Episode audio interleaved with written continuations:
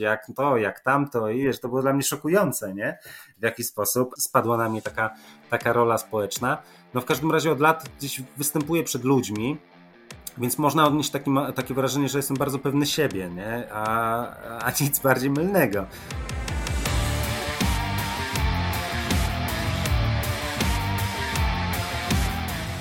Cześć, ja nazywam się Wojtek Struzik, a Ty będziesz słuchał właśnie 140 odcinka podcastu Rozwój Osobisty dla Każdego, który nagrywam dla wszystkich zainteresowanych świadomym i efektywnym rozwojem osobistym.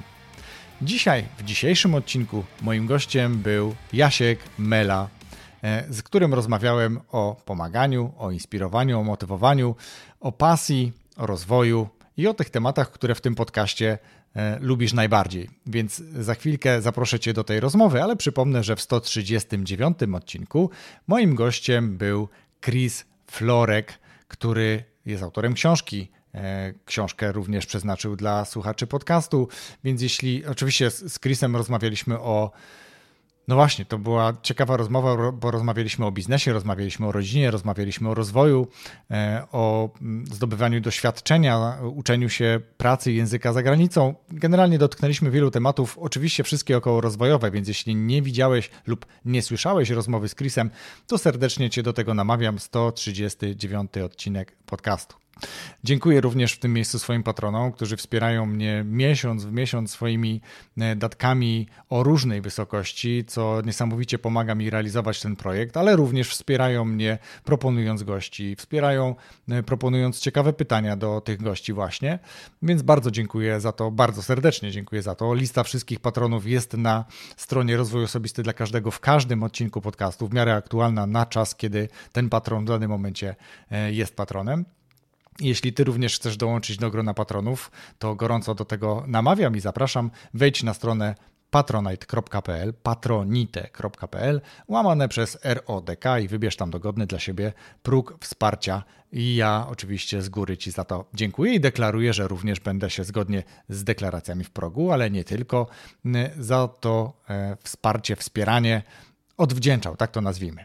No dobrze, teraz w takim razie zapraszam do rozmowy z Jaśkiem Melą. Z Jaśkiem rozmawiałem właśnie o pomaganiu, rozmawiałem o tym, jak możemy reagować, czy jak pomagać innym, jak reagować na niepełnosprawność. Powiem od razu normalnie, ale niech to powie też Jasiek. Myślę, że rozmowa jest niesamowicie inspirująca. Widać, że Jasiek już wiele takich wystąpień ma za sobą, wiele motywujących, inspirujących wystąpień ma za sobą, bo ta rozmowa bardzo mi się podobała. Myślę, że kilka takich myśli też dla siebie zachowałem, więc już teraz nie zagadując, zapraszam do wysłuchania rozmowy z Jaśkiem Melą. Cześć, dzień dobry moi drodzy, z tej strony Jasiek Mela. Nie wiem co sobie powiedzieć, trochę podróżnik, mówca motywacyjny, ojciec małej córeczki, no jakoś tam człowiek szukający, no szukający jakichś różnych form y, rozwoju osobistego. No na pewno człowiek, który dużo od życia dostał i gdzieś czuje trochę taką powinność, żeby coś tam chociaż od siebie, od siebie dawać innym. Mhm. To się dobrze składa, powiem Ci, bo całkiem niedawno nagrałem odcinek o pomaganiu, który notabene był trochę też reakcją na akcję, której jesteś e, twarzą, czyli e, ProNGO wskaż mhm. kierunek, więc e, to taka trochę kontynuacja, można by powiedzieć. Tak. Cieszę się, że, że jakby dzielisz się w ten sposób e, swoim doświadczeniem e, z innymi. O tym trochę pewnie też sobie porozmawiamy, ale pozwól, że tradycyjnie przejdę przez taki skrypt, który zawsze uruchamiam na początku, pytając swoich gości o to, jaka jest pasja, czyli jaka jest Twoja pasja, Jaśku, albo jakie masz pasje, jeśli jest ich więcej. No pewnie. Y, no na pewno to jest tak, że to jest coś, co się trochę w życiu zmienia, nie? Odkrywamy jakieś różne y, rzeczy, które, y, które są jakąś częścią nas. No ja w ogóle czasami mając spotkania też z młodymi ludźmi, z nastolatkami, nieraz się spotykam z opinią takich ludzi, którzy mają poczucie, że a, że do niczego się nie nadają, we wszystkim są beznadziejni. No ale kiedy ich pytasz, no dobra, to jakby do czego próbowałeś, nie? Jesteś kiepskim gitarzystą, ale sprawdzałeś to, że jesteś kiepski, czy nie. No i bardzo często ludzie po prostu nie próbują, nie? Więc y, ja myślę, że warto jest próbować nowych rzeczy, szukać czegoś, w czym być może się okaże, że jesteśmy dobrzy albo nawet jacyś tam mistrzowscy. E, moją taką pasją od jakiegoś czasu jest stolarstwo. To też takie moje małe wademekum na, e, no, na ten cały czas koronakryzysu, nazwijmy to. E, czasu, kiedy nazwijmy to, że w mojej branży, czyli w takiej branży bardziej eventowej, przy spotkaniach z ludźmi, konferencjach, spotkaniach motywacyjnych, no dzieje się dużo mniej. Na początku nie działo się prawie że nic, później trochę to się przyniosło do, internet, do internetu, ale też nie do końca, bo jednak w spotkaniach no, szalenie ważna dla mnie i dla wielu osób jest no jest to właśnie akcja-reakcja, jest, jest pewien kontakt, jest to, że, e, że masz cały czas jakiś feedback, e, czy to pozytywny, czy negatywny, bo kiedy prowadzisz e, konferencję i widzisz, że tam w czwartym, piątym rzędzie jeden przysypia, drugi sobie skroluje face'a, no to też jest taka oznaka, ok, super, to ja wiem, że nie tędy droga, no to cyk, nie, zmieniamy z, zmieniamy jakąś dyskusję nie? Na, na, na, na inny tor, więc w tym czasie no pewnie każdy szuka sobie czegoś, co, co nie jest ograniczone nie? Tym, tym wszystkim. No i dla mnie czymś takim właśnie jest stolarstwo. Ja się zapisałem dzięki mojej e, e, żonie na, na kurs stolarski, który mi się udało ukończyć. I jako, że no, mieszkam w takim niedużym mieszkanku e, w, w Krakowie, ale dobrotliwie żona mi pozwoliła jeden mały pokoik przeznaczyć na swój warsztat stolarski, to, to tam sobie coś, coś trochę dłubię. I to takie bardzo przyjemne, kiedy w czasie właśnie, kiedy jednak większość pracy jest związana z komputerem i cały czas tam matryca, matryca, matryca e, i swoje odbicie w kamerce, no to fajnie jest wyjść po takim chociażby dniu, e, można powiedzieć, roboty, zajmowanie się swoim, swoim jakimś hobby czy pasją, właśnie całym uwalonym tym drewnem, pachnącym drewnem, to jest, to jest bardzo przyjemne, więc to jest ostatnio taka, taka moja zajawka, którą, którą realizuję. No oczywiście podróże są dla mnie ważne. Podróże są czymś, co mnie bardzo mocno ukształtowały i w ogóle jakoś wprowadziły na, na takie tory mm, życia, spotkań z ludźmi, często inspiracji i motywacji. Więc to są takie, takie rzeczy, które jakoś tam mnie na pewno kształtują. A że właśnie z wiadomych przyczyn podróże są teraz mocno utrudnione, a jednak podróże palcem po mapie, czy, czy tam e, myszką po Google Maps nie do końca mnie satysfakcjonują i trzeba trochę poczekać, no to właśnie szukam sobie jakichś innych zajawek. Cudownie. E, podróże faktycznie kształcą, jak to powiedział Jacek Walkiewicz, tych, którzy chcą się dzięki nim e, kształcić. E, to wystąpienie jest takim, które często gdzieś wywołuje i staram się też do niego często wracać. Podoba mi się ono po prostu. Czuję, że jest tam dużo wartości, mądrości. Cieszę się też, że ty się udzielasz i faktycznie ten okres pandemii bardzo mocno ograniczył twoją branżę, tak to nazwijmy, ale też całą branżę szkoleniową. Niektórzy bardzo szybko przeszli do online'u, ale tak jak ty powiedziałeś, dla, dla takich osób jak ty i dla wielu innych osób to jest bardzo ważne, żeby no, czuć tą chemię, ja to tak nazywam, czuć chemię z, z drugą osobą, z tą widownią, e, publicznością, społecznością, jakkolwiek sobie to nazwiemy, to na pewno działa znacznie lepiej niż jak to, kiedy prowadzisz jakieś wystąpienie e, właśnie w online, gdzie jeszcze połowa albo wszyscy mm, mają wyłączone kamerki i mówisz trochę tak jakby do siebie. No, to tak. tak jak ja nagrywam podcasty, kiedy mówię do samego mikrofonu, a nagrywając z gośćmi, tak jak dzisiaj z tobą, patrzę też w okienko kamery, chociaż e, od czasu do czasu patrzę też na ciebie. E, I wracając do twojej pasji, tej nowej pasji, to chcę jeszcze zapytać o to, zanim przejdziemy trochę dalej, bo bardzo ciekawa, nie ukrywam. Ja też lubię drewno, co prawda nie jestem stolarzem, ale jakieś drobne rzeczy potrafię zrobić. Jakieś meble na balkon kiedyś z palet zrobiłem. Najpierw trochę trzeba było to wyczyścić. Mój tato bardzo lubi robić w drewnie, tak to nazwę, robić w drewnie. Co ty robisz konkretnie w drewnie? Czy to są bardziej takie kwestie meblarskie, czy to są kwestie e, związane z jakąś rzeźbą? Co tworzysz? No to są jak, jak na razie takie, można powiedzieć, eksperymenty. Ja, ja nie, nie lubię dużych słów. Nie wiem, no zawsze trudno mi jakoś nazwać siebie mówcą motywacyjnym, bo myślę sobie o tym, ilu jest ludzi, którzy są w tym i bardziej wykształceni, w ogóle jakoś lepsi, lepsi ode mnie. E, uwielbiam fotografię i od lat robię zdjęcia z różnych podróży, ale też fotografem bym siebie nigdy nie, nie nazwał.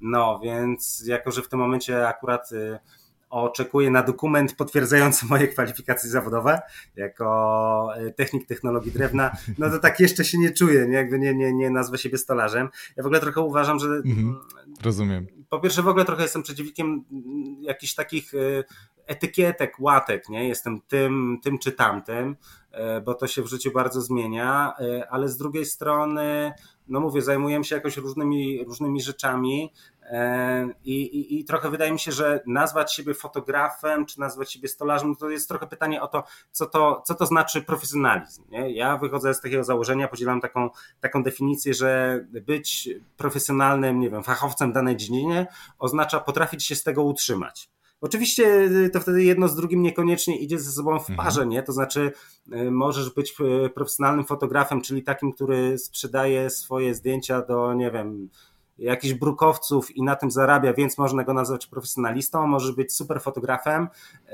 ale nie żyjącym z fotografii, więc, więc rzekomo kimś nie, nieprofesjonalnym. E, więc wiadomo, każda definicja ma jakieś swoje ograniczenia.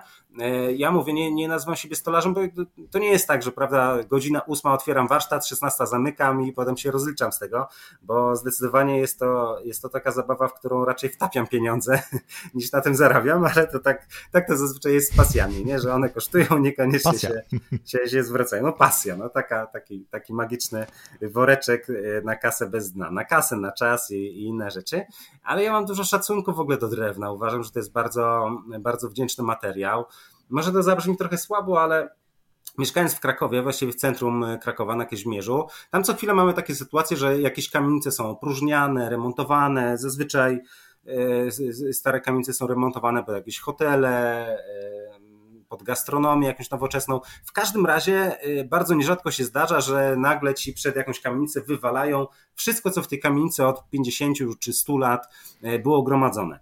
Suma summarum, y, można na ulicy zgarnąć bardzo dużo fajnej jakości drewna, takich ciekawych mebelków, dużo porządnie wykonanych niż, niż jakieś takie powszechnie dostępne, nie, u nas w sklepach meblarskich, więc ja bardzo często po prostu tak. zgarniam różne takie stare, stare szafy, stoliki, inne rzeczy, które które potem sobie kroję na kawałki i ma po prostu jakieś fragmenty ciekawego drewna, z którego coś, coś można zrobić.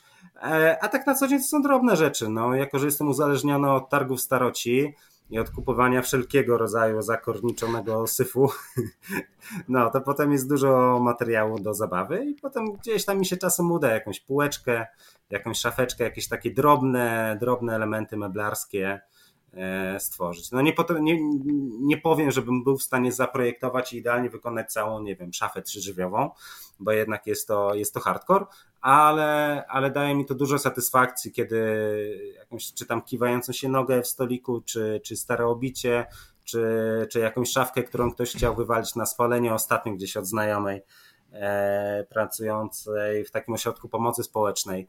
E, udało mi się zgarnąć taką fajną, starą szafę chlebową, która miała, miała iść na porąbanie i spalenie.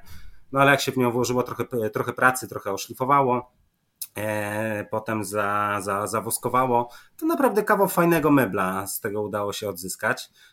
No, więc przyjemne jest takie przywracanie może nie dawnego blasku, ale takiego nowego blasku rzeczom, które zostały gdzieś spisane na, na stracenie, a, a ten, a mają w sobie na, naprawdę niezwykły urok i duszę.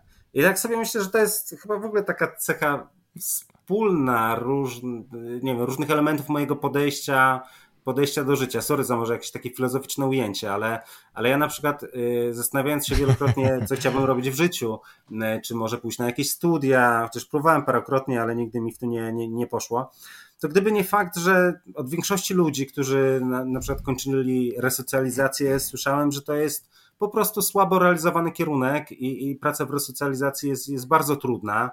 E, bo nie działa podstawowe założenie, prawda? Założenie takie, że, że człowiek, który za karę trafia do takiego miejsca, a nie innego, e, powinien z niego wyjść e, lepszy czy naprawiony.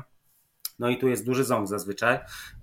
To jednak bardzo mnie pociąga praca, praca taka około resocjalizacyjna wśród różnego rodzaju spotkań, które, które mam w swoim życiu często reagując na nie w sposób taki, no właśnie reaktywny, nie? że ktoś mnie gdzieś zaprasza, czy sobie fajnie mogę coś tam dać e, od siebie, to jednym dla mnie z takich najbardziej, i tu nie potrafię znaleźć dobrego słowa, bo, bo, bo, bo słowo, że spotkania z więźniami są fajne, to jest tak słabe słowo, że w ogóle szok, nie?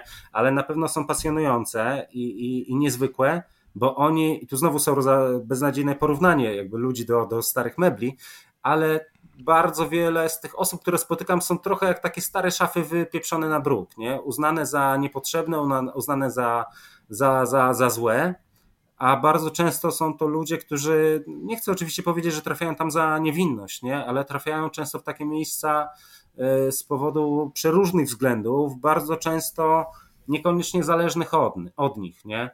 To mi często takie spotkania uświadamiają, że to, że ja dzisiaj jestem tym, kim jestem, że jestem w takim miejscu, w jakim jestem, to jest oczywiście w jakimś tam drobnym zakresie moja zasługa, no nie, nie ukrywam, nie? Ileś pracy włożyłem w to, żeby, żeby moje życie mhm. wyglądało tak, jak wygląda, ale tak sobie wyobrażam, że ta moja zasługa to jest takie 10 w porywach do 15%, że cała reszta to są, to są wpływy środowiskowe, to jest wychowanie, to jest to, że mam takich, a nie innych rodziców, takie rodzeństwo, że trafiłem na takich ludzi, którzy mi w życiu pokazali, że, że warto walczyć o siebie, że warto się starać, że warto wierzyć w swoje marzenia, a ponadto walczyć o to, żeby je realizować, że warto być dobrym człowiekiem, że warto jest pomagać. Nie? Ja spotkam ludzi, którzy mi to powiedzieli, którzy mi to pokazali, e, udowodnili, że tak jest.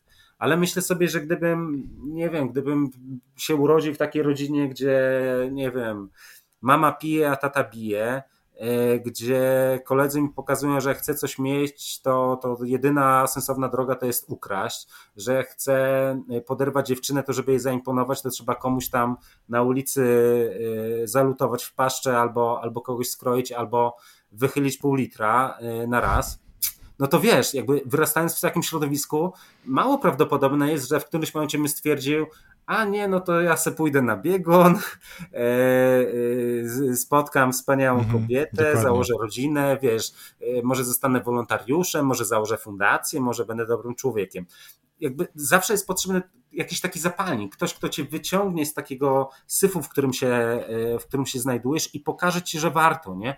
I, i właśnie to przeświadczenie trochę mi pomaga przy te, tego typu spotkaniach, taki właśnie około resocjalizacyjnych, nie oceniać w taki łatwy, w taki łatwy sposób nie oceniać tego, dlaczego ktoś jest w takim mhm. miejscu, dlaczego ktoś stracił wiarę w siebie i tej wiary nie, nie odzyskał. Nie? Jakby sorry za ten taki durny trochę łącznik między starymi meblami a więźniami, ale myślę, że paradoksalnie coś w tym jest. Nie? I takim osobom też sensowna pomoc jest w stanie ale... przywrócić mhm. mega blask.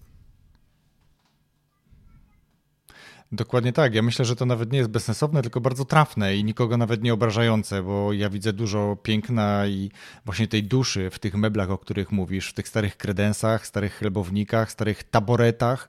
E, to są rzeczy piękne, szczególnie jeżeli ktoś e, z pasją, tak jak ty, e, zabierze się za to, wyczyści, zdrapie te kilka warstw lakieru, nawoskuje i to wygląda naprawdę pięknie. I ci ludzie, gdyby faktycznie system resocjalizacji albo ludzie, którzy mm, zajmują się resocjalizacją, też widzieliby w tym cel, bo system i proces przygotowania do, do tego, aby nazwijmy to duże słowo, resocjalizować, nawracać, uczyć, naprawiać też powiedziałeś innych ludzi, mm, to tak naprawdę naprawdę to nie jest jedno, tak? To jest, to jest człowiek, bo mamy też nauczycieli i nauczycieli, a wiemy, jak wygląda system edukacji, tak? Jest nauczyciel, który wygrywa nauczyciela roku yes. i jest cała reszta nauczycieli, prawda? Więc e, tu jest, tu jest e, faktycznie, wiesz, każdy kij ma dwa końce, medal ma dwie strony i tak dalej, i tak dalej, ale bardzo mi się podoba to, co powiedziałeś mm, i faktycznie jest to jak najbardziej zasadne. Myślę, że tak jak już mówiłem, nikt się nie obraził o to porównanie ze starym meblem. Ja bym się nie obraził.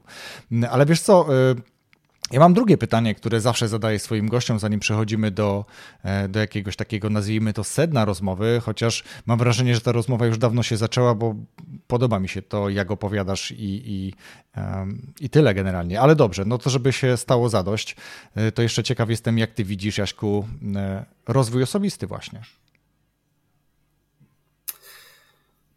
No, jak widzę rozwój osobisty. Wiesz co, jakby to jest takie, takie hasło, które się pojawia, pojawia wielokrotnie y, w życiu i, i można to różnie nazwać, nie? Bo, e, bo nie wiem, bo ja tak sobie ja tak sobie myślę, że ja w życiu przez, nie wiem, ile, ile to ja mam lat, ja mam tak słabą pamięć, że 33.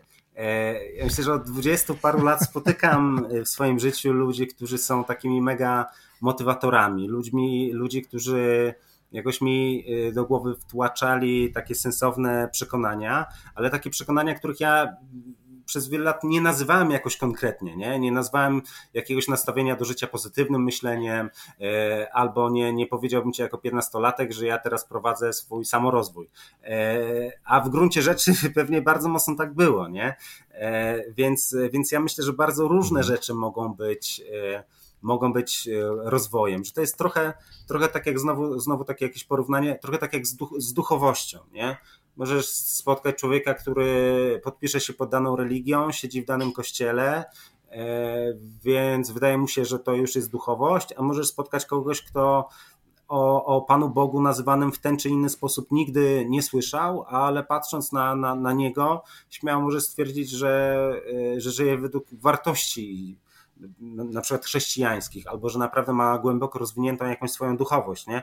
Więc myślę, że myślę, że podobnie jest tutaj, że, e, że to jest bardzo fajne, kiedy my nazywamy różne rzeczy po, po imieniu, bo w ten sposób też jest łatwiej nam spotkać innych ludzi, którzy nam, e, którzy nam w danych rzeczach pomogą, ale ja trochę nie lubię takiego, takiego pustosłowia. To znaczy, ja nieraz w życiu spotykałem różnych ludzi, którzy mówili o tym, że zajmują się właśnie rozwojem y, osobistym albo jakimś takim zwiększaniem efektywności e, e, e, swojego życia. No, kiedyś spotkałem takiego chłopaczka lat, nie wiem, 17, 18, 18 i powiedział, że jego hobby jest optymalizowanie swojego, swojego czasu, żeby jak najefektywniej go, go spędzać, nie? I myślę sobie, no kurde, jakby w gruncie rzeczy można powiedzieć, że to ma sens, nie? A, a, a, a, z, a z drugiej strony, no robimy w życiu bardzo wiele rzeczy, można powiedzieć, niepotrzebnych. Ja czasami na swoich spotkaniach mówię o tym, że, że można powiedzieć, że w ogóle, nie wiem, jakieś pasja, hobby, rozwój, wiara, miłość, to nie są rzeczy potrzebne. To nie są rzeczy niezbędne, bo niezbędne dla człowieka to jest, jest jeść, spać, oddychać. To jest, jakby wiesz, no, jakby podtrzymania funkcji życiowych potrzebnych jest naprawdę bardzo niewiele rzeczy, nie? A cała ta reszta e, jest, jest jakimś dodatkiem do życia. No właśnie bez wiary da się żyć. Bez miłości w pojedynkę jak się postarasz, to przetrwasz, nie? Bez pasji, bez marzeń, jakby można, tak jak już sobie powiedzieliśmy, nie? Pasje i marzenia co? Dużo kosztują, często są ryzykowne, serducho nam może wysiąść? Jakby to wszystko jest takie, wiesz, to są jakieś zbędne bariery. Tyle, że właśnie myślę, że to, co odróżnia nas od, od, od, od innych istot e, e, żywych, no to są właśnie te wszystkie niepotrzebne rzeczy. To są te niepotrzebne rzeczy, które sprawiają, że że jesteśmy czymś więcej niż organizmem, który ma, który ma egzystować, nie?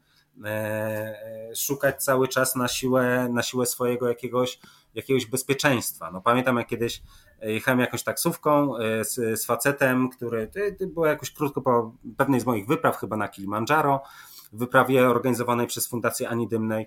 E, I tak facet mówi, że on to tak właśnie średnio rozumie. Mówi, że e, no dobra, no jak zdrowi ludzie chodzą w góry, to jeszcze jakoś w miarę, dla niego to jest dziwne, ale okej, okay. ale że jak osoby niewidome chodzą w góry, to w ogóle jest bez sensu, przecież oni tam nic nie zobaczą. No i mówię, wie pan co, no w gruncie rzeczy to w ogóle wchodzenie w góry jest bez sensu, nie? Trzeba wchodzić w górę po to, żeby zejść z dół. Ale tak samo jest z dbaniem o higienę. No wiesz, ja zawsze jest tak, że żona mnie wygania do tego, żeby wieczorem poszedł się umyć, nie? I też można powiedzieć, kurde, po co człowiek ma iść brać prysznic, wodę zużywa, yy, ziemia jest nieszczęśliwa, nie? Mało te ekologiczne, a jutro i tak się ubrudzi i znowu się trzeba będzie myć. No to można się nie myć wcale, nie? No tak, no aczkolwiek będzie to z dużą szkodą dla jakichś relacji społecznych czy komfortu drugiego człowieka siedzącego e, koło ciebie. E, myślę, że te rzeczy właśnie takie dodatkowe, one są dla nas bardzo ważne, nie? I myślę, że rozwój, rozwój osobisty polega na w mojej definicji, na szukaniu tego, co, e, tego, co będzie rozwijało ciebie. I, I, oczywiście warto jest się przy tym trochę porównać do innych, po to, żeby może od kogoś zaczerpnąć pewnej inspiracji, ale że nie ma co się mierzyć e, miarą innych ludzi. E, jakoś ostatnio, e, jako że tu przed, e, że tak powiem, włączeniem nagrywania mówiliśmy, że mamy czas urlopowy. Ja jestem teraz w domu rodzinnym w Malborku. Przyjechała moja siostra z mężem i trójką dzieciaków, więc jeżeli coś tutaj słychać wokalnie, jakieś czaskania drzwiami, czy tam inne śpiewy, chichy, no to rodzina i, i wakacje. No i tak sobie ostatnio oglądaliśmy taki film Free Solo o gościu, przepraszam, pamięć beznadziejna, e, gościu, który, który się wspinał e, w, w Kalifornii, w górach, w parku Yosemite, na górę El Capitan. To jest naprawdę niewiarygodna góra, kiedyś też miałem okazję się na nią wspinać. Tyle, że ten typek się na nią wspinał w stylu właśnie tak zwanym free solo, czyli bez żadnych zabezpieczeń. Kompletnie bez niczego. No, właził na tę ścianę liczącą tysiąc metrów w pionie, i to jeszcze jest tak, że na początku ta góra jest w pewien sposób pochyła, że tak powiem, do przodu, potem się całkowicie pionizuje, a potem się odchyla. I koleś właźmy na tę górę, tak jak powiedziałem, bez zabezpieczeń, nie? No i jak oglądasz kogoś takiego, to myślisz sobie, no kurde, no patafian, nie? To w ogóle szalone jest, to jest głupie. E, I, i, I, ciężko było. Samobójca. Samobójca, nie? Ciężko było słuchając jego wypowiedzi, opowieści o tym, dlaczego to robi, dlaczego to jest dla niego tak ważne, to zrozumieć. Ale myślę, że właśnie trochę na tym polega rozwój, y, że, że ja widzę kogoś, kto robi coś według mnie szalonego, ale to robi, sprawia mu to frajdę, jeżeli jeżeli wiesz, potrafi to robić w jakiś sposób odpowiedzialny, jeżeli nie ma, nie ma żony i dzieci, robiąc takie porąbane rzeczy, no to nadal jest to dziwne, ale okej, okay, nie? Ma święte prawo, ma święte prawo to robić. Ktoś spojrzy na mnie i powie, kurde, koleś tutaj, koleś tutaj łazi po ulicy, zgarnia jakieś zgniłe meble i, i, je przyrabia, zamiast pójść kulturalnie do Ikei i kupić sobie nie, sosnowy taboret i byłoby, byłoby git. I pewnie nie rozumie tego, co ja robię i czym się zajmuję, nie? Ktoś może nie rozumieć, dlaczego, nie wiem, wynajmując, wiesz, przytulne mieszkanko, po cholery jest jechać pod namiot, marznąć i jeść jakieś kiepskie żarcie z grilla, nie? No ale właśnie no to nas odróżnia, nie? Mamy jakieś inne, inne swoje zajawki i myślę, że ważne w rozwoju jest to, żeby właśnie znaleźć coś, co masz poczucie, że ciebie wzbogaca, że tobie daje, daje frajdę, że, no, że ciebie w jakiś sposób rozwija, nie, porównaj, nie porównując się do, do drugiego człowieka, nie? Uważam, że rozwój osobisty nie jest czymś, co idzie w taki sposób liniowy, nie? Że spotkasz kogoś innego, kto prowadzi też e, rozwój osobisty i pytasz, no to stary, to na której jesteś stacji, bo ja już tu mam, wiesz, 14 dołek, nie? A ty który? Bo, no bo idziemy, idziemy innymi torami, robimy inne rzeczy i chwała Panu, bo gdybyśmy wszyscy lubili i robili to samo, to by był w ogóle dramat. Tak, byłoby faktycznie nudno. E, bardzo ciekawe porównanie. E, super. To, to, bardzo lubię w tych pytaniach, że pytania są takie same, ale każda odpowiedź jest inna. Każda odpowiedź jest inna, każdy inaczej widzi pasję, inaczej widzi rozwój osobisty. Bardzo mi się podoba to, jak ty to e, nazwałeś, jak ty to opisałeś. Faktycznie to jest też właśnie super. To jest naprawdę super to, że, że można nawet robić dokładnie te same rzeczy w ramach e, swojego jakiegoś rozwoju, świadomego czy nie, no bo sam też mówiłeś o tym, że, że się rozwijałeś, nawet nie będąc do końca świadomym, że jest to twój jakby e, rozwój osobisty, ale, ale tak właśnie jest. I, I jakby później staniesz z drugim kolegą, który też się w jakimś tam stopniu świadomie lub nie rozwija, możecie sobie o tym porozmawiać e, i każdy z was będzie w innym miejscu. Każdy z was będzie miał inny cel, trochę inna droga do tego celu jest, tak, inna motywacja, inny priorytet i tak dalej, więc tak to mniej więcej wygląda i to też jest e, urok w tym, że, że jakby możemy to robić, możemy w każdej chwili przestać, bo możemy stracić sens i możemy spróbować czegoś innego. To też powiedziałeś o tym w tej rozmowie, że e, nie ma co się nazywać jakby specjalistą z tego czy innego zawodu, mistrzem, e, profesjonalistą wtedy, bo możesz za chwilę robić coś innego. I ja też generalnie jakby z jednej strony podcast nazywa się Rozwój Osobisty dla Każdego, ale tak naprawdę to jest podcast, który podobnie jak ty w swoich wystąpieniach, w swoich mowach, e, jego celem jest jakby inspirowanie ludzi do, do podejmowania jakichś działań. Jest, jest podpowiadanie w niektórych odcinkach bardzo konkretnych rozwiązań, które, e, które mają pomóc, ale też właśnie motywowanie, dając możliwość posłuchania historii innych ludzi, tak jak ty opowiadasz dzisiaj swoją historię. Całkiem niedawno nagrywałem rozmowę z Chrisem Florkiem, który właśnie wyrwał się trochę z takiego środowiska, o którym ty mówiłeś, gdzie mama pije, tata bije, tak? To, to tak w, w cudzysłowie oczywiście, ale z takiego trochę trudnego środowiska, który wyjechał do Holandii i tam jakby odniósł sukces, tak? I dzisiaj jakby się tym dzieli, pisze książki, jest e, też też pewnego rodzaju mówcą inspiracyjnym, też jest zapraszany gdzieś i opowiada te swoje historie, inspirując innych, więc to jest właśnie piękne w tym wszystkim.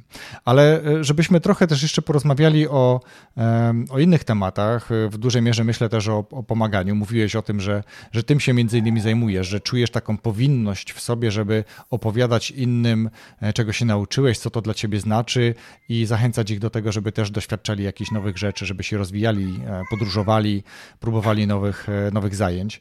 Mm, ja w odcinku o pomaganiu powiedziałem, że pomaganie mm, może pomóc nie tylko osobom, którym się pomaga, mhm. ale także pomaga osobom, które pomagają, tak? Czyli ja mhm. komuś pomagam i sam dzięki temu czuję się lepiej. Są jakieś badania nawet, które mówią o tym, że spada mi poziom kortyzolu, e, że czuję się po prostu szczęśliwszy, bardziej zadowolony, mogę mieć więcej energii, mm, ale ciekaw jestem, co tobie daje, oprócz tego, że dzielisz się i czujesz taką powinność, to co tobie daje pomaganie innym? No Wojtku, ja się absolutnie z Tobą zgadzam, że, że pomaganie, yy, pomaganie jest takim zachowaniem, które ja, ja to w ogóle nazywam czasami trochę egoistycznym. Yy, może zacznę inaczej. Tak. E, Antony de Mello, e, który oczywiście takim zawsze twórcą był e, kontrowersyjnym, nie? Był czas, kiedy, kiedy jego książki w Polsce robiły gigantyczną furorę, w ogóle zmieniały sposób, sposób patrzenia na świat, na, na drugiego człowieka, sposób myślenia, wprowadzały jakiś trochę taki synkretyzm religijny, takiego pomieszania, pomieszania wszystkiego. Ja uważam, że, że na każdego człowieka, czy na każdy przekaz warto patrzeć e, jakoś wybiórczo, nie z przymrużeniem oka. To tak jak z psychologią. E, moja mama jest zawodowym psychologiem. Ja sam dwukrotnie próbowałem studiów psychologicznych, czegoś tam oczywiście w sobie, w sobie szukałem. I, I myślę sobie, że każdy, tak pamiętam ze studiów, że każdy z tych wielkich twórców danych tam dziedzin czy szkół psychologicznych sam był, można powiedzieć, psycholem, nie? bo był zapatrzony, zapatrzony w jedno. Nie? Jak sobie poczytamy o takim Freudzie, jakby to umówmy się, normalny to ten koleś nie był. Jakby wprowadził mnóstwo, mnóstwo naprawdę e, w tej swojej metodzie psychodynamicznej do, do w ogóle do, do, do, do patrzenia na, na człowieka i niesamowicie rozwinął w ogóle psychoterapię, e, psychologię jako, jako dziedzinę, ale ktoś był no, tak, nie wiem jakich ładnych słów użyć, pokręcony w ogóle w opór, nie, na, mhm. na, na maksa. Więc myślę, że z każdego człowieka coś mądrego można wyciągnąć, a niekoniecznie patrzeć na, na, na wszystko, nie, na 100% przekazu, który ci pasuje. Wracając do tej myśli, Antonio de Mello, e, chyba właśnie w książce Przebudzenie, czyli takiej mocno rewolucyjnej, e, wspominał o tym, że egoizm można podzielić na, na dwa rodzaje. E, jest taki, taki egoizm, taki jak go zazwyczaj rozumiemy, nie? czyli taki egoizm egoistyczny, taki na zasadzie jak najwięcej wziąć, jak najmniej dać, nie? czyli żeby się jak najwięcej nachapać w życiu. E, ale jest też egoizm, który polega na tym, że, że właśnie, że robię coś dobrego i czerpię z tego pewnego rodzaju korzyść. Bo pomaganie jest czymś, co moim zdaniem przynosi mnóstwo korzyści. Mnóstwo. To są oczywiście korzyści e, niematerialne, ale takie korzyści, które myślę, że bardzo często przerastają swoją wartością e, e, kasę czy jakieś tam inne, e, inne dobra. Nie? Ja mam także, ja myślę, że ja bardzo potrzebuję tego pomagania, nie? że ja być może, być może przez to, że mam taką trochę rolę społeczną bycia, bycia, bycia mówcą motywacyjnym, bo ja mam poczucie, że to jest trochę tak, że to jest coś, co, co mnie trochę zaprosiło do swojego świata, co mnie wciągnęło. To nie jest tak, że ja sobie kiedyś wymyśliłem, że e, a może zamiast robić w kopalni, to można stać się gadać i inkasować kasę, nie? Wystawiać faktury. E, może to się uda, tylko jakoś tak w ogóle większość rzeczy w moim życiu działo się tak bardzo, bardzo naturalnie, nie?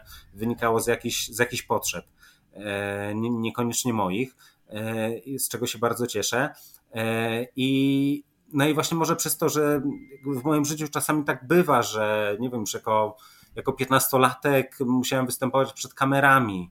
E, jako piętnastolatek, który słuchał sobie tam różnych jakichś takich podwórkowych rapsów e, i raczej nikt go o zdanie nie pytał, wszyscy mu różne rzeczy na, narzucali, to to nagle wiesz, włazisz na biegun, złazisz z niego i nagle dziennikarze wszelkich stacji pytają cię, e, kolego Joneczku, jak żyć, nie? Jakby co robić, jak to, jak tamto i wiesz, to było dla mnie szokujące, nie? W jaki sposób spadła na mnie taka, taka rola społeczna. No w każdym razie od lat gdzieś występuję przed ludźmi, więc można odnieść taki, takie wrażenie, że jestem bardzo pewny siebie, nie? A, a nic bardziej mylnego.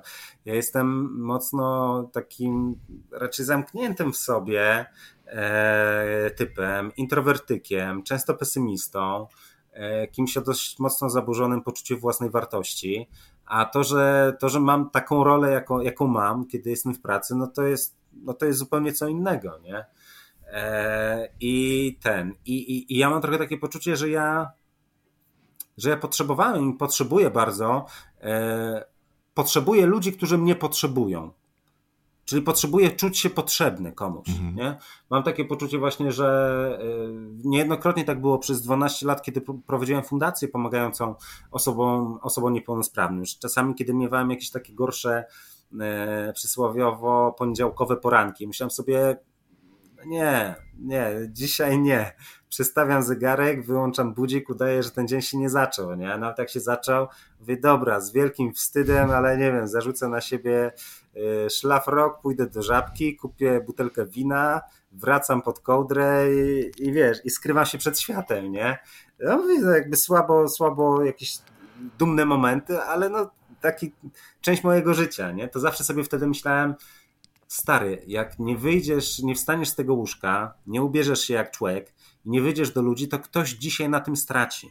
I nie przez to, że ty jesteś w ogóle mega kozak i zbawisz świat, tylko że być może twoją jakąś, nie wiem, fragmentem historii twojego życia, być może możesz się z, z, kimś podzielić, a mam ileś dowodów w życiu na to, ileś historii ludzi pokazujących, że no, że faktycznie coś, coś od siebie mogłem dać, że to się może mogło komuś przydać, że mam takie poczucie po prostu, że jeżeli dzisiaj ja zawalę, to nie tyle, tylko tyle, że wie, że ktoś ci, szef ci z pracy napisze SMS-a, ty bucu wstawaj do pracy, nie?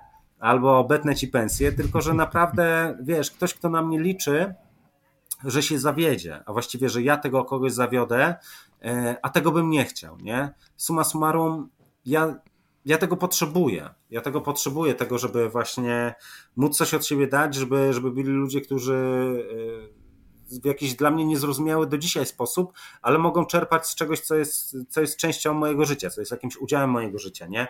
Bo wychodzę z takiego założenia, że nic w naszym życiu nie dzieje się bez przyczyny. Jeżeli na mnie spadły takie, a nie inne doświadczenia, często trudne, często tragiczne, traumatyczne, e, e, to jeżeli już się wydarzyły i się nie odstaną, no to warto jest je przekuwać coś dobrego, warto jest znaleźć w nich jakąś, jakąś siłę. To jest, wiesz, no, znowu takie porównanie. Ja, jedną z takich dużych tragedii w moim życiu była e, śmierć mojego brata, e, który, który umarł to no, na, na moich oczach, mając lat 7. I oczywiście dla nas wszystkich w rodzinie to było, to, to jest nie do opowiedzenia, nie? E, trudne, tragiczne. Oczywiście, że tak. Mhm. Nie? Trzeba wejść w buty drugiego człowieka, żeby móc zrozumieć, co, co czuje w takim momencie. I moja mama, która, tak jak wspomniałem, jest zawodowym psychologiem, sama mi kiedyś mówiła, że są takie momenty w jej życiu, kiedy oczywiście pracując, e, pracując z ludźmi się powołuje na dane teorie, dane szkoły psychologiczne, ale są takie momenty, że kiedy pracuje, e, z matką, która straciła dziecko, E, takie momenty, kiedy, e, kiedy może zdjąć okulary i powiedzieć, wie pani co, ja chyba trochę wiem, co pani czuje, nie? Bo, ja, bo ja byłem w takiej sytuacji, bo mi się kiedyś świat na łeb zawalił dokładnie w taki sposób, nie?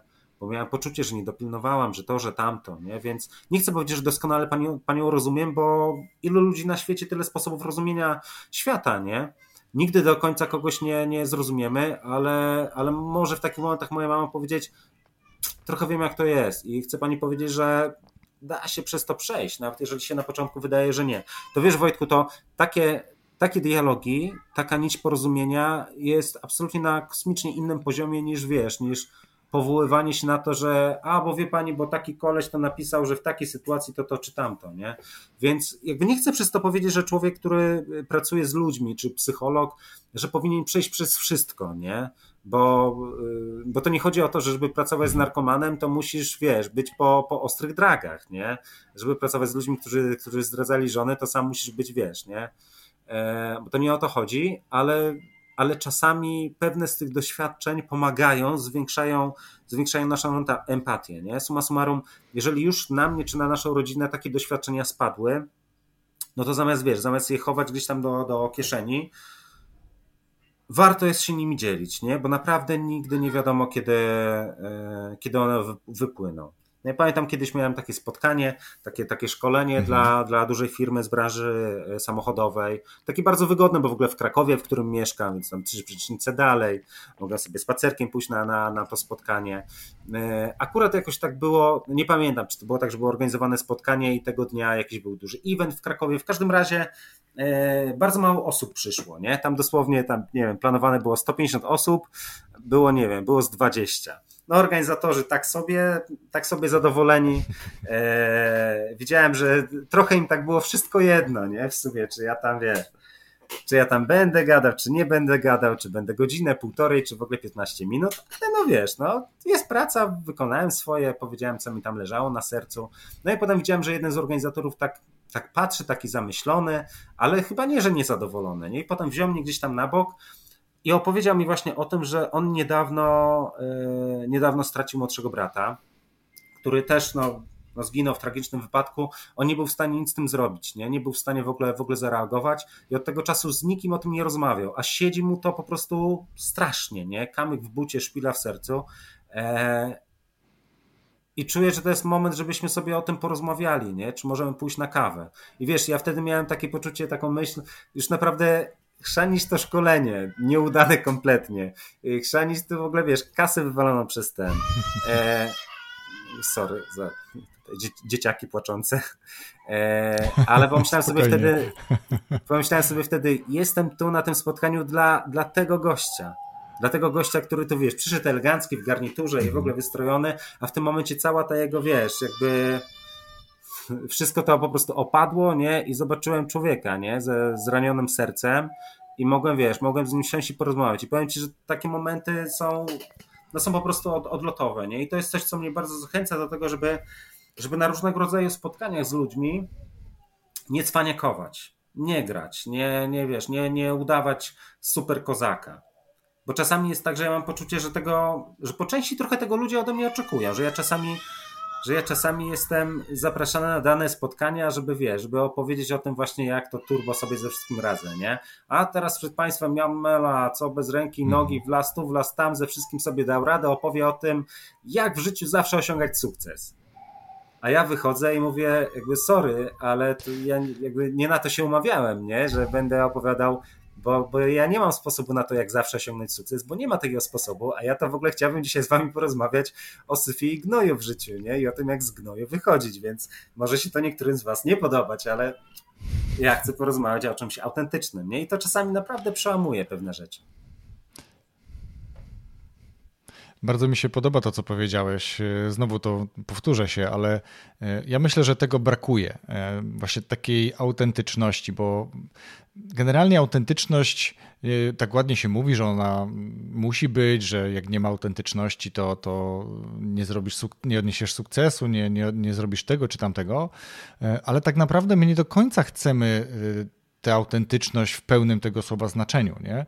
My, my, my chcemy właśnie, my, my, chętnie kupujemy, oglądamy, słuchamy ludzi, którzy są uśmiechnięci, którzy właśnie odnieśli sukces, e, którzy mają cały czas jakby z górki, chcemy tak jak oni.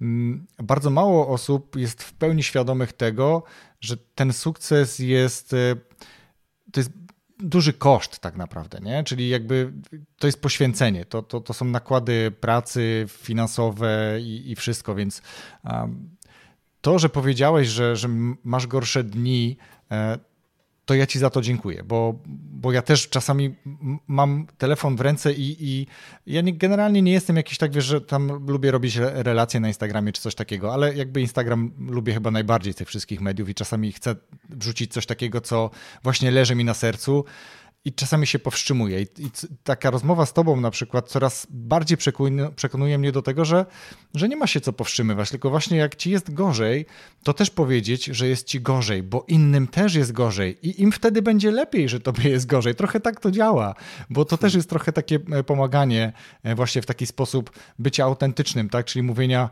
mam też gorsze dni, też mi się nie chce. Są ludzie, którzy mówią, e, jestem chory na depresję albo jestem w trakcie terapii e, związanej z depresją, tak? Czy, i, i wiesz, i to ja myślę, że my jako społeczeństwo, szczególnie, szczególnie mówię tutaj do panów, e, mamy taką, e, taką stereotypową przyleg- przypadłość, tak bym to powiedział, tak, takie wszyte coś pod skórę, że, że my nie, my, my, my nie możemy, my, my, nie możemy powiedzieć, że jesteśmy chorzy na depresję, depresję, co to w ogóle jest, tak? My, my musimy być silni, my nie płaczemy, e, my nie okazujemy emocji, my się nie wzruszamy, nie? I to, i to jest coś niesamowitego, bo właśnie jest zupełnie odwrotnie.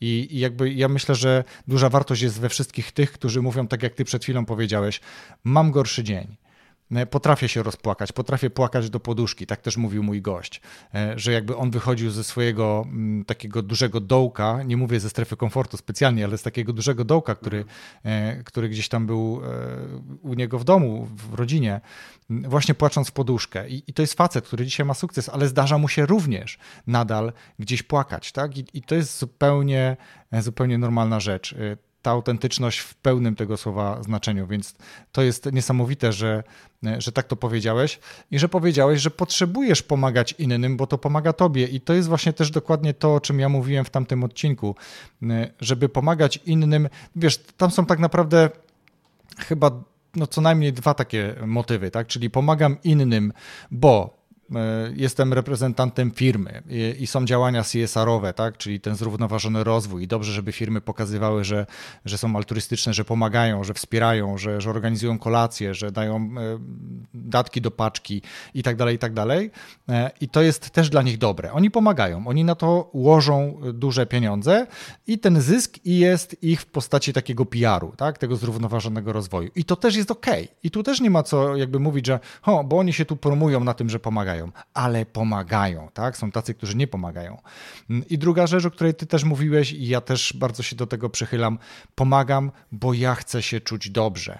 Ja chcę mhm. po prostu właśnie mieć tą, e, ten mniejszy stres i, i radość z pomagania, która mnie robi dobrze.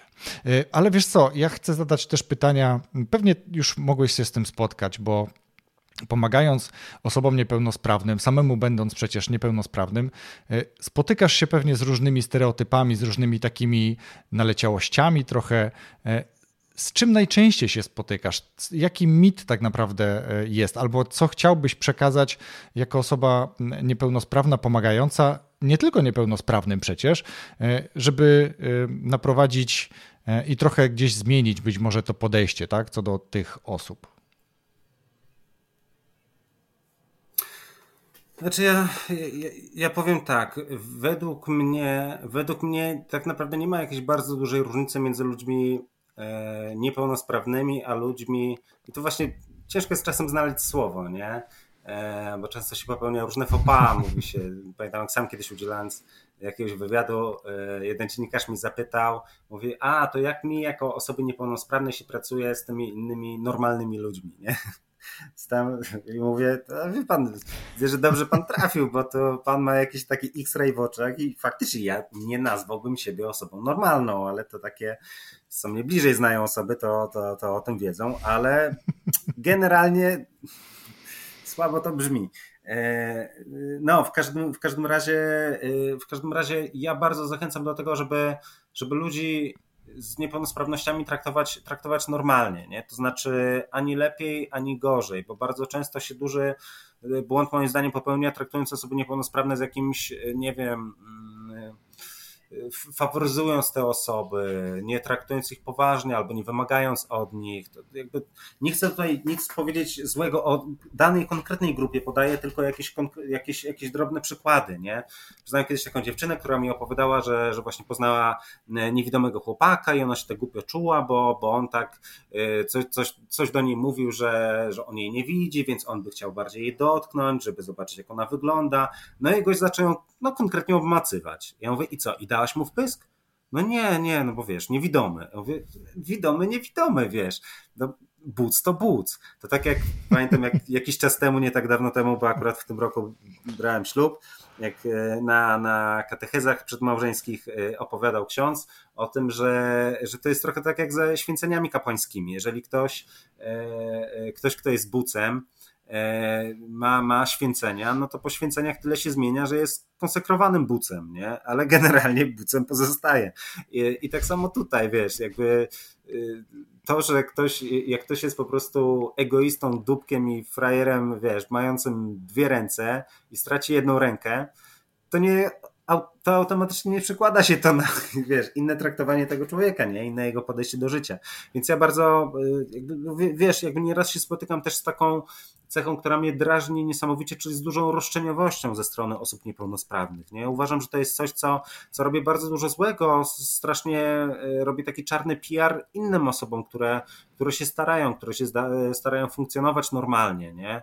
E, ja zawsze we wszystkim, co w życiu robiłem, starałem się, żeby, żeby inni ode mnie wymagali. Jak szedłem do szkoły stolarskiej, to też mówiłem, panowie, no ale jakby ja wiem, że to dziwna sytuacja, bo chłop bez ręki i nogi na stolarza chce iść, nie? Ale mówcie mi wprost, nie? Jak czegoś nie dam rady, to ja oczywiście i tak spróbuję, nie? Ale jak nie da rady, to nie da rady, nie? Spróbuję, jakby przystąpię do egzaminu, ale jak się okaże, że czegoś po prostu nie ma bata, nie przeskoczę, trzeba coś złapać dwoma rękami, no to, to nie będę miał papierka, ale wiecie, no traktujmy się normalnie, nie? A nie udawajmy, że potem, wiesz, w zakładzie stolarskim będzie trzech stolarzy i czwarty taki bez ręki nogi, co stoi i patrzy, udaje, że pracuje, ale każdy się wstydzi, czy boi go zwolnić, nie? No bo to znowu Znowu mówię, robi, robi dużo niedobrego, e, ale z bardziej pozytywnych rzeczy to zachęcam do tego, żeby, żeby się nie bać, żeby się nie bać, bo myślę, że często jest tak, że boimy się często do kogoś podejść, zagadać. Ja na przykład mam takie doświadczenie wieloletnie, od zawsze, kiedy jestem osobą niepełnosprawną, czyli od 18 lat. 18? Coś takiego, 19, no będzie chyba. W każdym razie dłużej, że tak powiem, chodzę po tym świecie bez nogi niż chodziłem z, z dwoma nogami. E, to jest to dla mnie prześmieszne takie uczucie i doświadczenie, kiedy idziesz ulicą i ktoś cię mija ktoś, kto zwraca uwagę, bo nie wiem, idę w krótkich spodenkach, widać kolorową protezę, albo widać, wiesz, że tam pół ręki wystaje z rękawa, nie? I ktoś mhm. udaje, że się nie gapi, udaje, że ten, i, ale ty wiesz, bo to widać po prostu na pierwszy rzut oka, że ktoś jak tylko cię minie, to będzie takie o, w ogóle wiesz, co to jest, nie? Jak ludzie patrzą, ale, ale, ale się boją zagadać. Ja mam czasami tak, że nie wiem, jadę pociągiem i sam zagadam, mówię, wie pan co, kurde, ja widzę, że tu pana ciekawi, nie? No to nie wiem, chce pan zobaczyć nogę, chce pan, mogę odpiąć tę protezę panu pokazać, ile waży. Może pan chce o coś, o coś zapytać, bo to jest dla mnie normalne, nie? Że wiesz, ja jestem niepełnosprawny, mówię o jakiś kawał życia, ale dla wielu osób zdrowych to jest jakby pierwsze spotkanie z osobą, nie wiem, z metalową nogą i może nie wiedzą jak zagadać, a może nie wiedzą co jak potrafię, nie? E, może się wstydzą. Sam miałem tak, że nie wiem, przy pierwszych kontaktach z osobami niewidomymi się czułem też zażenowany, kiedy żegnasz się z niewidomym i mówisz do zobaczenia.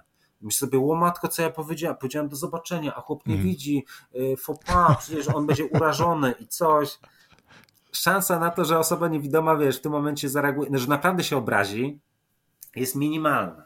A jeżeli już się obrazi, no to widać, że jakiś głupi jest, no ale generalnie jest tak, że ludzie sami często zapraszają, wiesz, do, do kontaktu, do, do swojego świata, więc e, ja bardzo cenię ludzi, którzy mają dystans do, do, do siebie. Sam się staram bardzo uczyć dystansu do, do siebie, do swojej niepełnosprawności, w ogóle do swojego ciała. E, I wielka w tym zasługa bardzo wielu osób z niepełnosprawnościami, które poznałem, które, mówię, ktoś jeździ na wózku, ktoś jest niewidomy, ktoś nie ma ręki czy nogi, ale, ale łeb mają na karku i funkcjonują normalnie.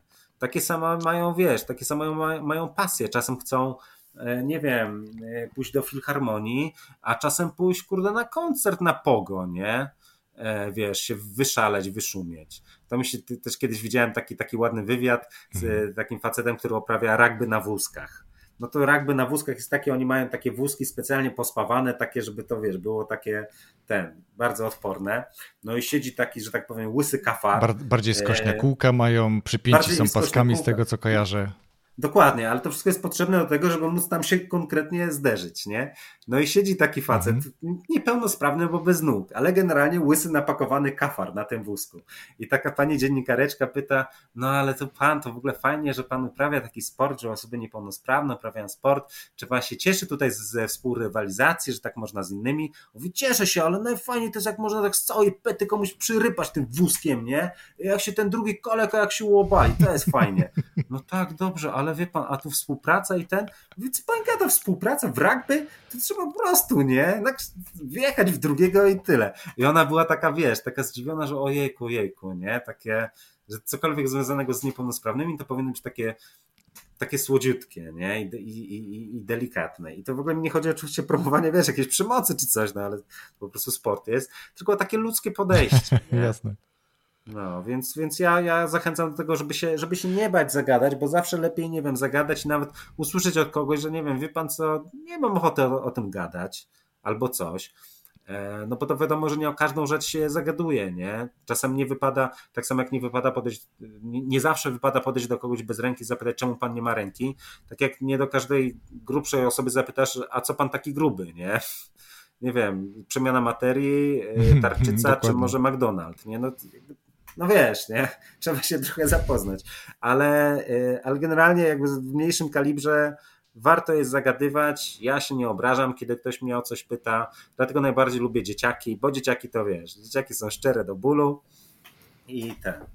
No, ale raz się wiesz, raz się zagapi, raz się zapyta, a do... potem już stwierdzi, że okej, okay, no są tacy ludzie, co mają zwykłe nogi, niektórzy mają metalowe, no i, no i tyle, nie? Takie życie różnorodne. Dokładnie, dokładnie też y, ten wątek z dzieciakiem, który wskazuje palcem człowieka bez nogi jest w wystąpieniu Jacka Walkiewicza, więc to też właśnie oddaje ten autentyzm tego, że tak, te dzieci tak, są tak, takie tak. szczere do bólu, tak? I, a, dorosły no, zaraz, a no. dorosły zaraz powie, ci, ci, ci, ci, nie mów tak, nie mów tak. No nie, no, no jest bez nogi, no, no to, przecież dziecko nie skłamało, no jest bez nogi przecież, nie? To tak jak e, mówisz a propos pomagania, ja też e, całkiem niedawno, bo kilka dni temu idąc, e, wychodząc na taki krótki spacer, zobaczyłem taką panią drobniutką, też bez nogi na wózku inwalidzkim i widzę, że jedzie do, do Żabki, musi mieszkać gdzieś w okolicy. I tak mówię, kurczę, no tak jak właśnie ty mówisz, no y, normalnie podejść, ale mówię, no kurczę blad, czy pani miałaby nogi, czy nie miałaby nóg? Jak widzę, że jest lekki podjazd, to pytam, czy może pomóc pchnąć ten wózek? Pani mówi, że no tutaj pod tą górkę to by się przydało. No to pchnąłem, podziękowaliśmy sobie i poszedłem dalej. Nie bez żadnego cyckania się, jakiegoś super użalania, ale po prostu pomoc. Czy to byłaby ciężka siatka, czy właśnie wózek inwalidzki, to myślę, że, że fajnie się gdzieś odważyć, zapytać po prostu, bo chyba trochę nam też tego brakuje. Mówimy teraz też e, nawet w rozmowie z tobą o pomaganiu osobom niepełnosprawnym, a bardzo często osoby pełnosprawne, ale właśnie troszkę być może już starsze, mniej silne, tak? czyli słabsze, one też potrzebują naszej pomocy. Potrzebują zwykłego otwarcia drzwi, zaniesienia e, siatki z zakupami, czy, czy czegokolwiek, tak, przytrzymania drzwi w tramwaju albo coś w tym rodzaju, więc mhm. nawet takie gesty pomocy jakby są istotne. Ja też, e, tak już zmierzając trochę do brzegu, powiem e, coś, co może być też istotne dla słuchaczy i ciekaw jestem, czy, e, czy gdzieś przychylisz się do tego, jak ja to powiedziałem w tamtym odcinku, odcinku solowym, bo teraz spotykamy się też jakby bardzo często z różnymi fundacjami.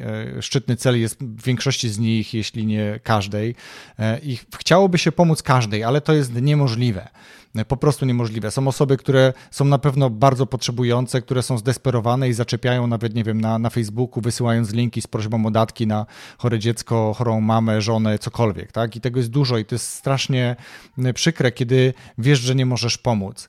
I ja w tym odcinku też powiedziałem, że że to jest w porządku, że możesz uczciwie odmówić pomocy, bo nie jesteś w stanie pomóc wszystkim. A najlepiej, jeśli zrobisz to w sposób taki autentyczny, kiedy ja też do tego namawiam, żeby na przykład w swoim budżecie domowym mieć, nie wiem, 20, 30 zł, 10 zł, 5 zł, zależy od tego, jak wiesz, jak dysponujesz jakimi środkami, przeznaczone właśnie na takie akcje, żeby właśnie komuś pomóc. Być może bliższych znajomych pomagamy chętnie gdzieś tak w takich kontaktach i w pewnym momencie powiedzieć, przepraszam cię, już w tym miesiącu wykorzystałem budżet, który miałem przeznaczony na pomoc, nie mogę ci dzisiaj pomóc. Spróbuj e, następnym razem, mam nadzieję, że to zrozumiesz. Jak, jak ty uważasz, czy, czy to jest ok, czy takie odmawianie lub jakie takie odmawianie e, pomocy e, jest zasadne?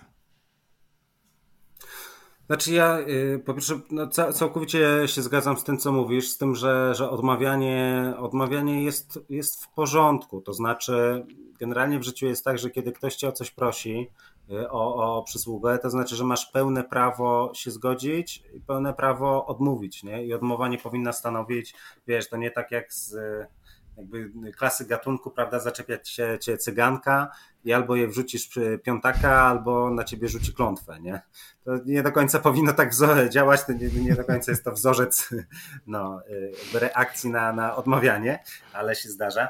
E, e, ja ja też uważam, że, jakby, że w ogóle pomaganie tutaj już stricte pomaganie finansowe to powinno być zawsze w jakiejś takiej, no nie wiem, w zgodzie z samym sobą, nie? Znaczy ja, ja, ja bardzo nie lubię, kiedy się, kiedy się jedzie na takich silnych, a jednocześnie bardzo takich e, podstawowych emocjach, nie? Znaczy kiedy się jedzie na, na litości, bo myślę, że czasami jest tak, że, że pomagamy po to, żeby gdzieś tam ukoić swoje, swoje sumienie. To znaczy, że czasami jest tak, że łatwiej jest... E, żebrakowi wrzucić piątkę na ulicy, niż potem się zastanawiać, a kurde, a co się z nim stało, a może mogłem pomóc, a może to, może tamto, nie? Ja jestem zwolennikiem świadomego pomagania i pomagania zazwyczaj przez wspieranie czegoś. To znaczy do mnie osobiście dużo bardziej dociera nie to, kiedy w telepudle widzę taką czy siaką fundację, która pokazuje bidne, chore dziecko i zbliżenie na, na łzy płaczącej matki, bo uważam, że jest to po prostu bezczelne, nie? Uważam, że telewizja daje oczywiście takie, takie narzędzia mhm. do tego, żebyśmy my, wiesz, nie? Tak właśnie z, z dystansem, ale przypatrywali się temu, e, na co, czemu normalnie byśmy się nie przyglądali, bo to siara. E, I, i, jakieś wejście w czyjąś prywatność, a dużo bardziej i, i mnie osobiście takie jakby takie próbowanie wyciśnięcia, wiesz, jakby mojego serca, a, a po drodze portfela na mnie nie działa, wręcz mnie wkurza i oburza, a dużo bardziej lubię, wiesz, widzieć przykłady ludzi, którzy dzięki mojemu wsparciu mogą coś coś sensownego zrobić. Nie? Ja osobiście przeznaczam sobie jakiś, jakiś budżet na, na pomaganie. E, przede wszystkim jestem zwolennikiem pomagania e, stałego, czyli jakichś takich stałych przelewów, nie? bo uważam, że nie wiem, wpłacając trzy dyszki miesięcznie na, na daną organizację, do której masz zaufanie, e, to wiesz, to niby nie jest dużo, ale to w skali roku już daje ile to daje? 300, jakby ponad 400, nie, 360, no, 360 no. Sorry, matura z matmy. A nie, ja nawet nie zdawałem matury z matmy. No, no więc usprawiedliwione. Ale wiesz, to już jest coś, nie? W skali 10 lat to będzie 3600, nie? I wiesz, jeżeli tak. ileś takich osób sobie kliknie, no, no to. A policz no to... jeszcze razy ilość osób wspierających, prawda? Właśnie, dokładnie, dokładnie tak, to dokładnie samo tak. mówimy. W każdym razie wiesz, uważam, że właśnie fajnie jest, fajnie jest coś sobie takiego przeznaczyć, żeby, żeby faktycznie, żebyś ty miał takie poczucie, że jakoś tam spełniasz taką drobną swoją misję społeczną, bo ja uważam, że trochę powinniśmy być za siebie wzajemnie odpowiedzialni, a z drugiej strony, żeby tak jak powiedziałeś, mieć też czyste sumienie, nie? Mm. żeby powiedzieć jakby, no sorry, ja już swoje, swoje zrobiłem, swoje wydałem i, i, i ten, nie? Tu tylko przestrzegam przed tym, żeby, ja mam trochę takie poczucie, że my y, absolutnie nie krytykuję wielkiej orkiestry i, i działań Jurka Owsiaka, bo można mieć bardzo różne zastrzeżenie do, do jego osoby i wielu różnych działań, ale absolutnie niepodważalnym faktem jest to, że WOŚP zmieniło Polskę, naprawdę zmieniło Polskę i w przekosmiczny sposób e, wspiera służbę zdrowia, która bądź co bądź nie jest wydolna, nie jest, nie jest jakby samodzielnie wydolna e, i zrobił ogromnie, ogromnie dużo dobrego i naprawdę wprowadził słowo, nie wiem, czy, czy wolontariat, czy charytatywność, czy, czy, czy pomoc e, naprawdę na, na inny wymiar, ale myślę, że czasami ja przynajmniej spotykam się z takim podejściem e, na, na zasadzie trochę w kontrze tego, co, co powiedziałem przed chwilą, bo ja lubię przeczyć sam sobie, e, że mamy czasami trochę jako Polacy e, niektórzy takie poczucie, że no nie, nie, nie, ja już w styczniu wrzuciłem do puszki, do wośpu, to ja już, wiesz, charity na ten rok mam ogarnięte, nie?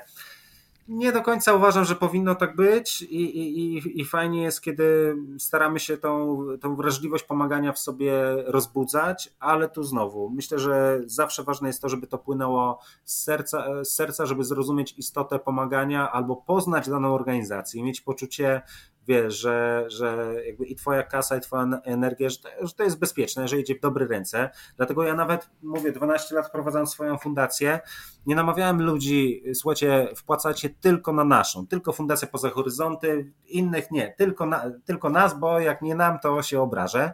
Tylko zawsze namawiałem ludzi do tego, żeby rozglądali się w swojej okolicy, bo ja uważam, że to zawsze działa najbardziej, kiedy wiesz, że nie wiem, w firmie, w której pracujesz, e, siostra, brat, szwagier, znajomy kogoś z pracy miał wypadek, potrzeba, nie wiem, kasy na operację, czy cokolwiek ta, takiego, ma niepełnosprawne dziecko wymagające rehabilitacji, że, e, że w tym momencie wrażliwość ludzi jest dużo większa i dużo łatwiej jest w takim miejscu zebrać jakąś społeczność wokół tego i pomóc takiej osobie, niż wiesz, niż wpłacić pieniądze na jakąś organizację, która ponoć gdzieś tam coś, coś daleko zrobi, nie? Więc ja bardzo zachęcam zawsze do tego, żeby wspierać swoją lokalną społeczność, nie? Dla kogoś lokalnością może być świat, planeta, na której żyjemy, dla kogoś Polska, dla kogoś swoje miasto, a dla kogoś w ogóle kawałek swojego podwórka i myślę, że im bliższa jest ta społeczność, tym to ma, to ma większy sens bo widzisz do czego to zmierza, bo widzisz na co idą te pieniądze, bo być może znasz kogoś albo osobiście, albo chociaż z nazwiska czy z widzenia.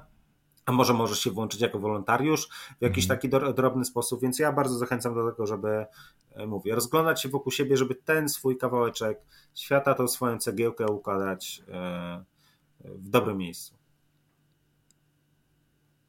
Dokładnie y, przyłączam się do tego, co powiedziałeś. To działa najlepiej w momencie, kiedy widzisz rezultat, znasz tą osobę bezpośrednio lub w, jakiejś, y, w jakimś stopniu e, przez znajomych, na przykład sąsiadów i, i to lepiej działa, tak? Kiedy, kiedy faktycznie bardziej się z tym utożsamiamy i dziękuję za to, co powiedziałeś i faktycznie przyłączam się do tego też, co mówiłeś o Wielkiej Orkiestrze Świątecznej Pomocy, że oprócz tego, że zrobili dużo dla służby zdrowia, która jest niewydolna. Pytanie, czy jest niewydolna, bo dużo zrobili, czy tak czy inaczej byłaby niewydolna i po prostu pomogli, ale też zaszczepili w nas, Polakach, jakby taką tradycję pomagania, e, nie tylko pomagania Wielkiej Orkiestrze, ale w ogóle niesienia pomocy poprzez różne inne fundacje, zrzutki i tym podobne, tak, się mhm. pomaga.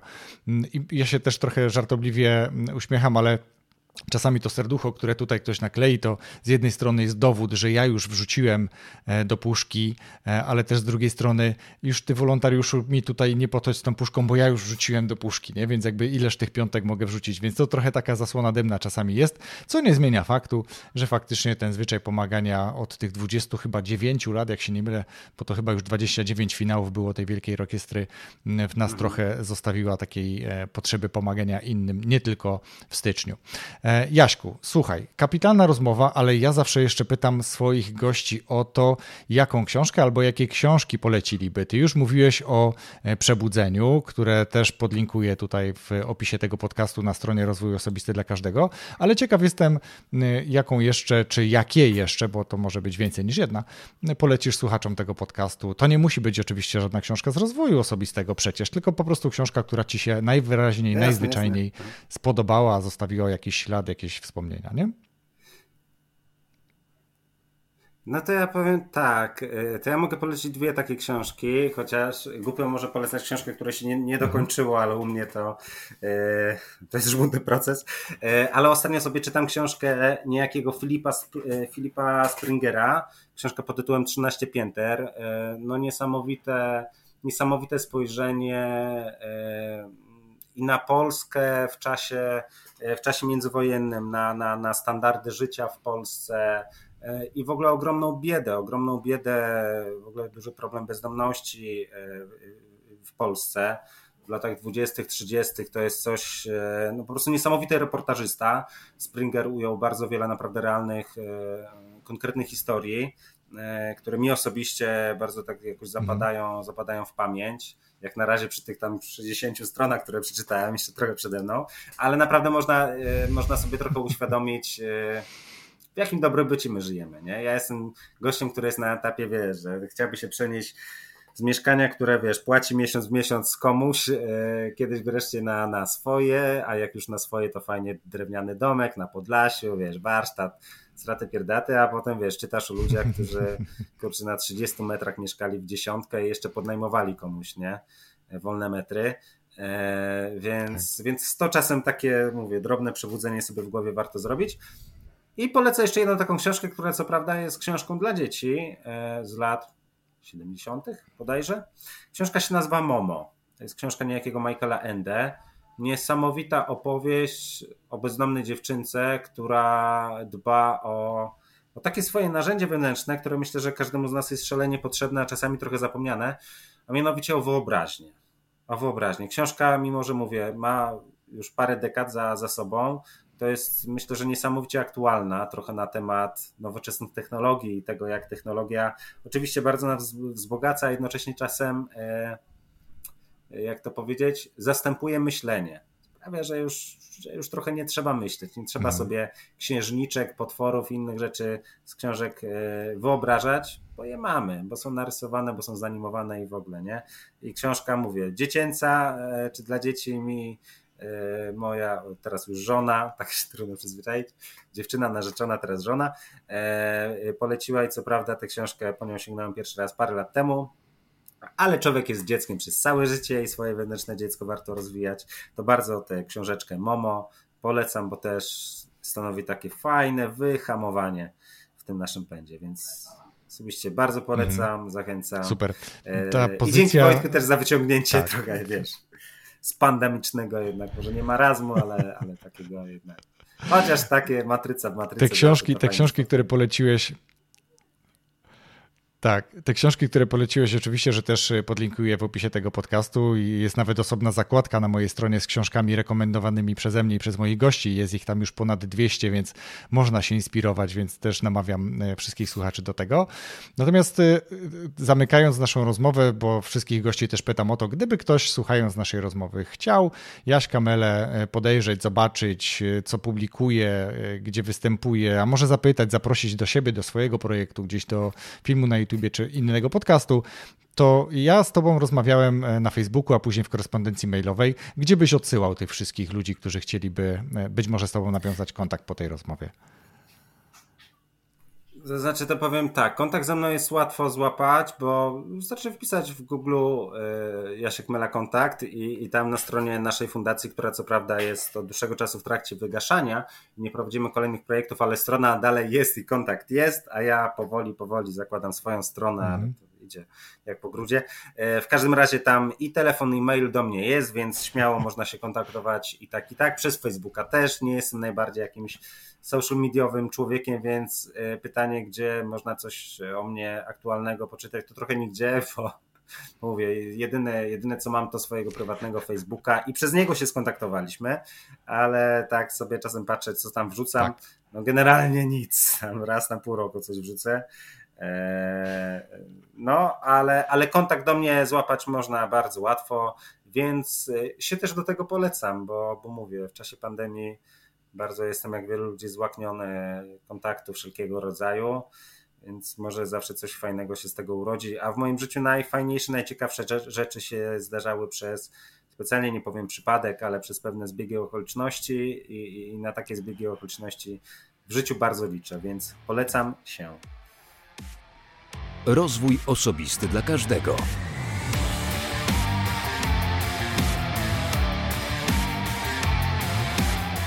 Dziękuję, że przesłuchałeś tej rozmowy do końca. Mam nadzieję, że Tobie również podobała się co najmniej tak samo jak mnie i wiele z takich e, trafnych spostrzeżeń Jaśka możesz zachować dla siebie, a myślę, że z takim, takim ciekawym e, spojrzeniem też jest to, jak mówiliśmy o autentyczności, czyli nie tylko o tym, jak osoba publiczna, bo można powiedzieć trochę, że Jasiek jest taką osobą e, aktywna społecznie, e, musi cały czas robić taką dobrą minę do złej gry. Nie, właśnie Jasiek mówił o tym, że czasami ma gorszy dzień, że czasami też mu się nie chce. Oczywiście pracuje nad tym i jakby radzi sobie świetnie, ale każdy z nas ma przecież gorszy dzień. My mówimy o poniedziałkach, ale to równie dobrze może być sobota, równie dobrze może być niedziela i po prostu trzeba e, mieć tego świadomość. Jeżeli jest gorszy dzień, to po prostu sobie go przepracować, spędzić ze sobą trochę czasu, pomyśleć. Być może kiedyś nagram o tym dedykowany odcinek, ale dzisiaj po prostu wierzę, że ten materiał nagrany z Jaśkiem podobał Ci się i coś wartościowego z tej rozmowy dla siebie zachowałeś, zachowałaś. Jeszcze raz bardzo dziękuję za wysłuchanie i tradycyjnie zaproszę Cię oczywiście do przesłuchania najbliższego odcinka, który tradycyjnie pokaże się w piątek, najbliższy piątek, jak co piątek oczywiście. Więc bardzo dziękuję i serdecznie pozdrawiam.